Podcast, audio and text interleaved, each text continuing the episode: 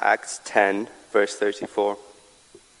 Then Peter replied, I see very clearly that God shows no favoritism. In every narration, he accepts those who fear him and do what is right. That is the message of God of good news for the people of Israel that there is peace with God through Jesus Christ, who is Lord of all. You know what happened throughout Judea, beginning in Galilee, after John began preaching his message of baptism. And you know that God anointed Jesus of Nazareth with the Holy Spirit and power. Then Jesus went around doing good and healing all who were oppressed by the devil, for God was with him. And we apostles are witnesses of all he did throughout the Judea and in Jerusalem. They put him to death by hanging him on a cross, but God raised him to life on the third day. Then God allowed him to appear, not to the general public, but to us whom God has chosen in advance to be his witnesses. We were those who ate and drank with him after he arose from the dead, and he ordered us to preach everywhere and to testify that Jesus is the one anointed by God to be the judge of all, the living and the dead. He is the one all the prophets testified about, saying that everyone who believes in him will have their sins forgiven through his name. Good morning, everybody. Christ is risen. A bit louder. Christ is risen. Hallelujah. Great. Thank you so much, everybody, for participating and giving, um, doing your part in our worship today. Um, I'm, I'm going to share a few thoughts about the Resurrection Sunday. In the fourth century, there lived a man called Telemachus. He lived in a remote village and he was a farmer. But also, he spent a lot of his time in prayer. And one day, he heard the voice of God telling him to go to Rome. So he obeyed. Weary weeks later, he arrived in Rome at a time of a great festival. This little person followed the crowds who were going down the streets of the Colosseum. He saw the gladiators stand before the emperor, saying, We who are about to die salute you. And then he realized that these men were going to fight to death for the entertainment of the crowds.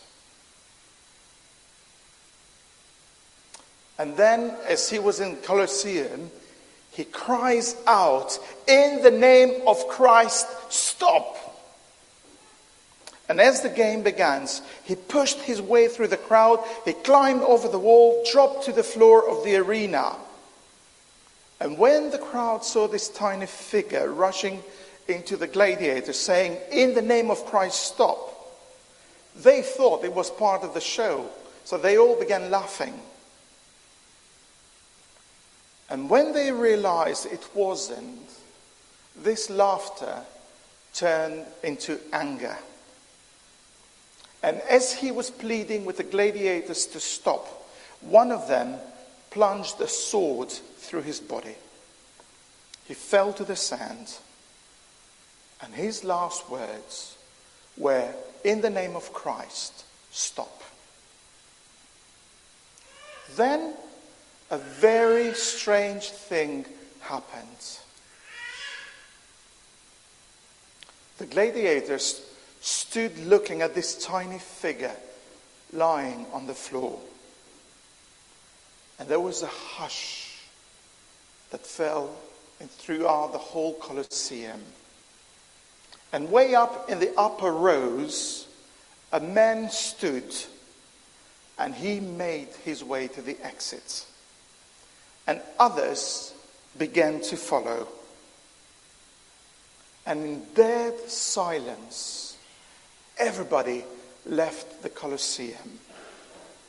This was the year 391 before Christ. And this was the last battle of to death between gladiators in the Roman Colosseum. Never again in that stadium did men kill each other for the entertainment of the crowd. Only because one tiny voice said, In the name of the Christ, stop. One voice, one life that spoke truth in God's name.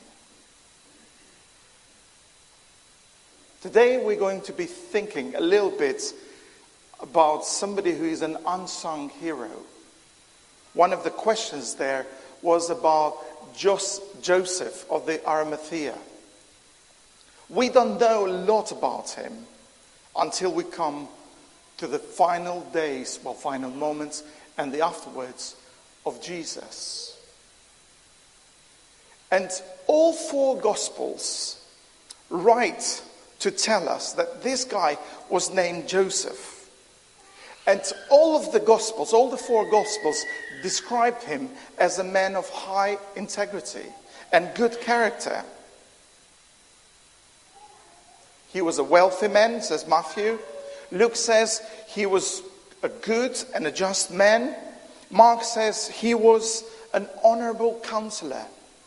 So he was part of the Sanhedrin. There were only 70 men in the Sanhedrin that were chosen.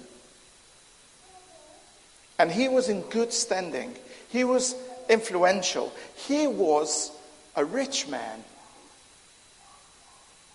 And one of the other descriptions that we've got about Joseph is that he waited for the kingdom of God. And yet he was quite discreet about this. And the scripture says that he did this being fearful. He was fearful of what was going to happen to him.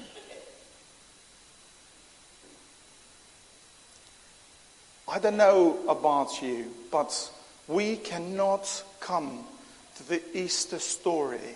We cannot come to that resurrection moment without acknowledging how we feel. There is a lot that is going on in the world. There is a lot that is going on in our lives. There is a lot that is going and has been going on through the history of the world. And we cannot deny that. Joseph was feeling fearful. But what about the facts? What about the statement of this Roman centurion who is at the feet of the cross and he says, Surely this man must be the Son of God.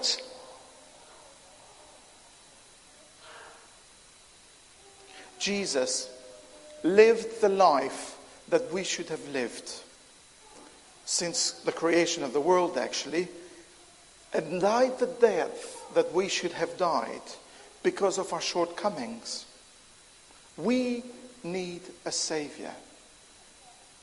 Edwina very kindly reminded us and the young people of the reality of the feelings.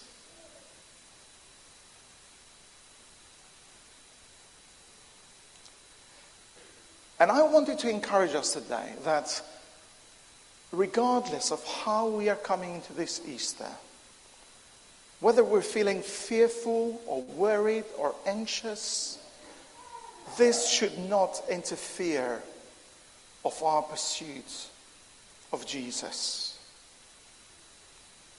We need to encourage one another to acknowledge those fears, those worries, those feelings, but they should not interfere. They should not come in the way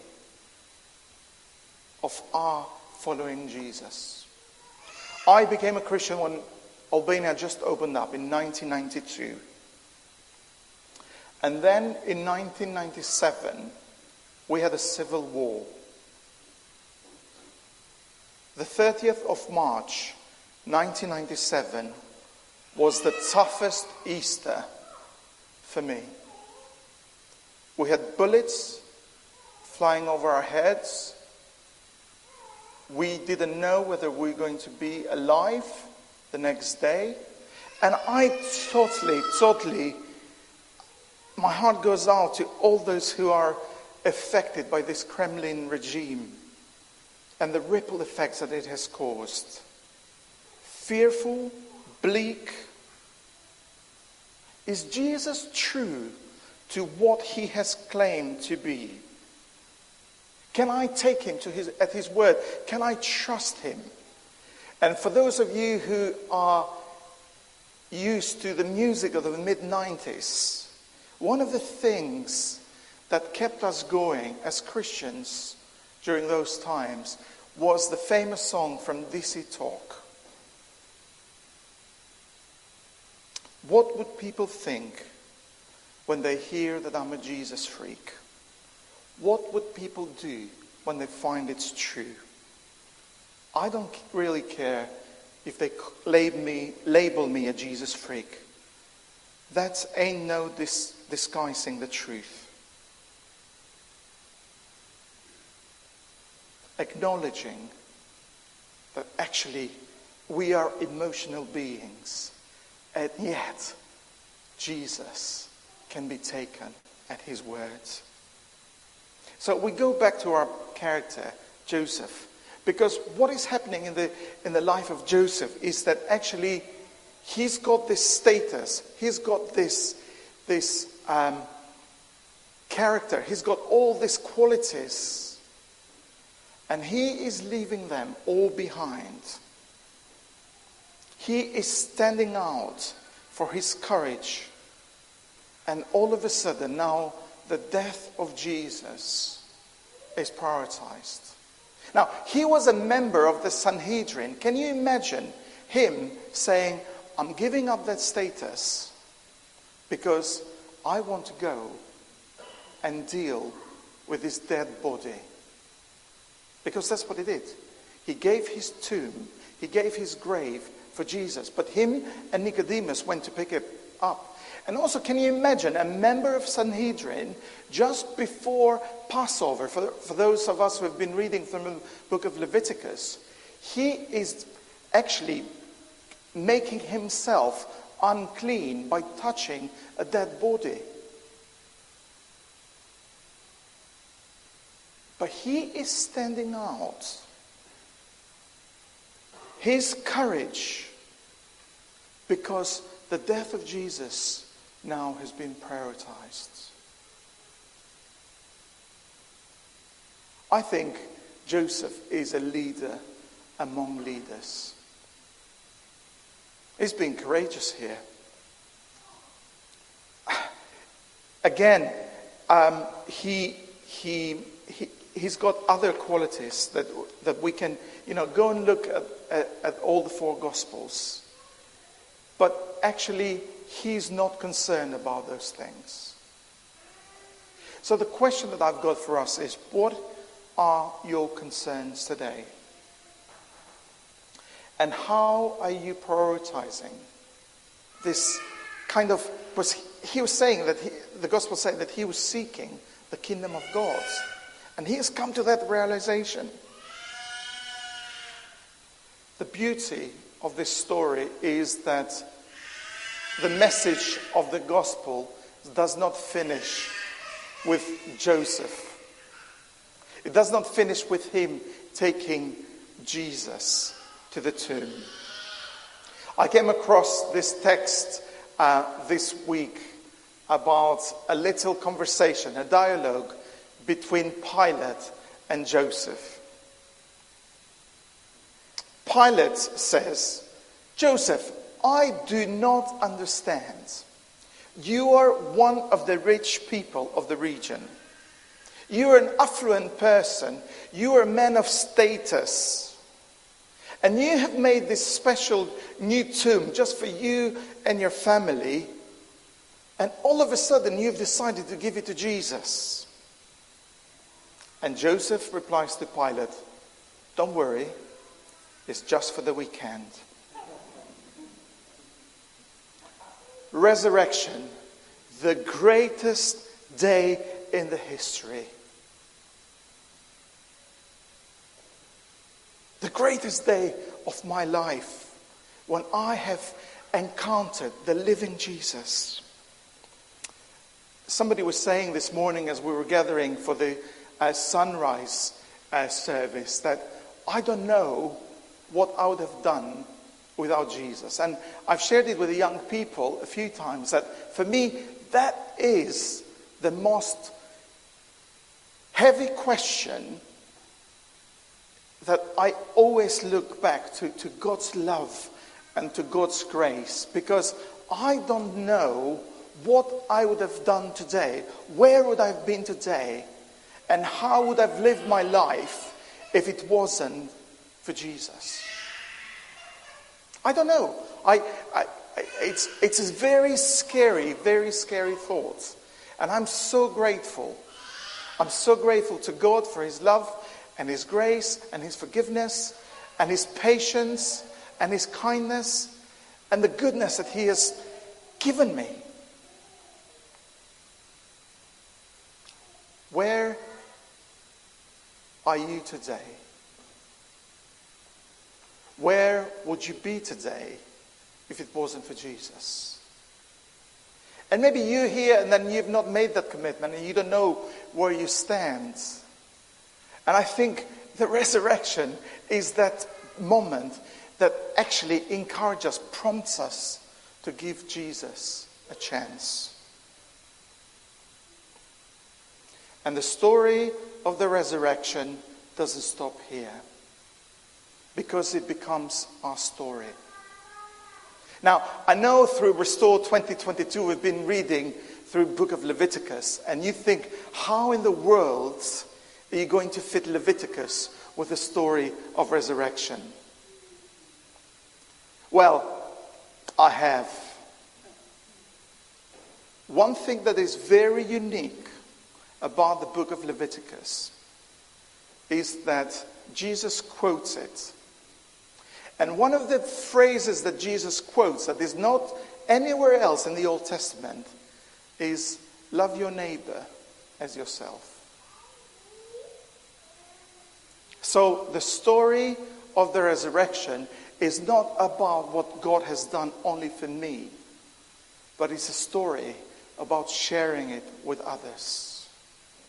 Don't hold back today to encourage those people who are on the fringe to experience, to take Jesus at his word for the life that he gives. Don't step back today encouraging people who are having questions about faith to, to pursue, to journey with them, to bring them to the power and the presence of Jesus.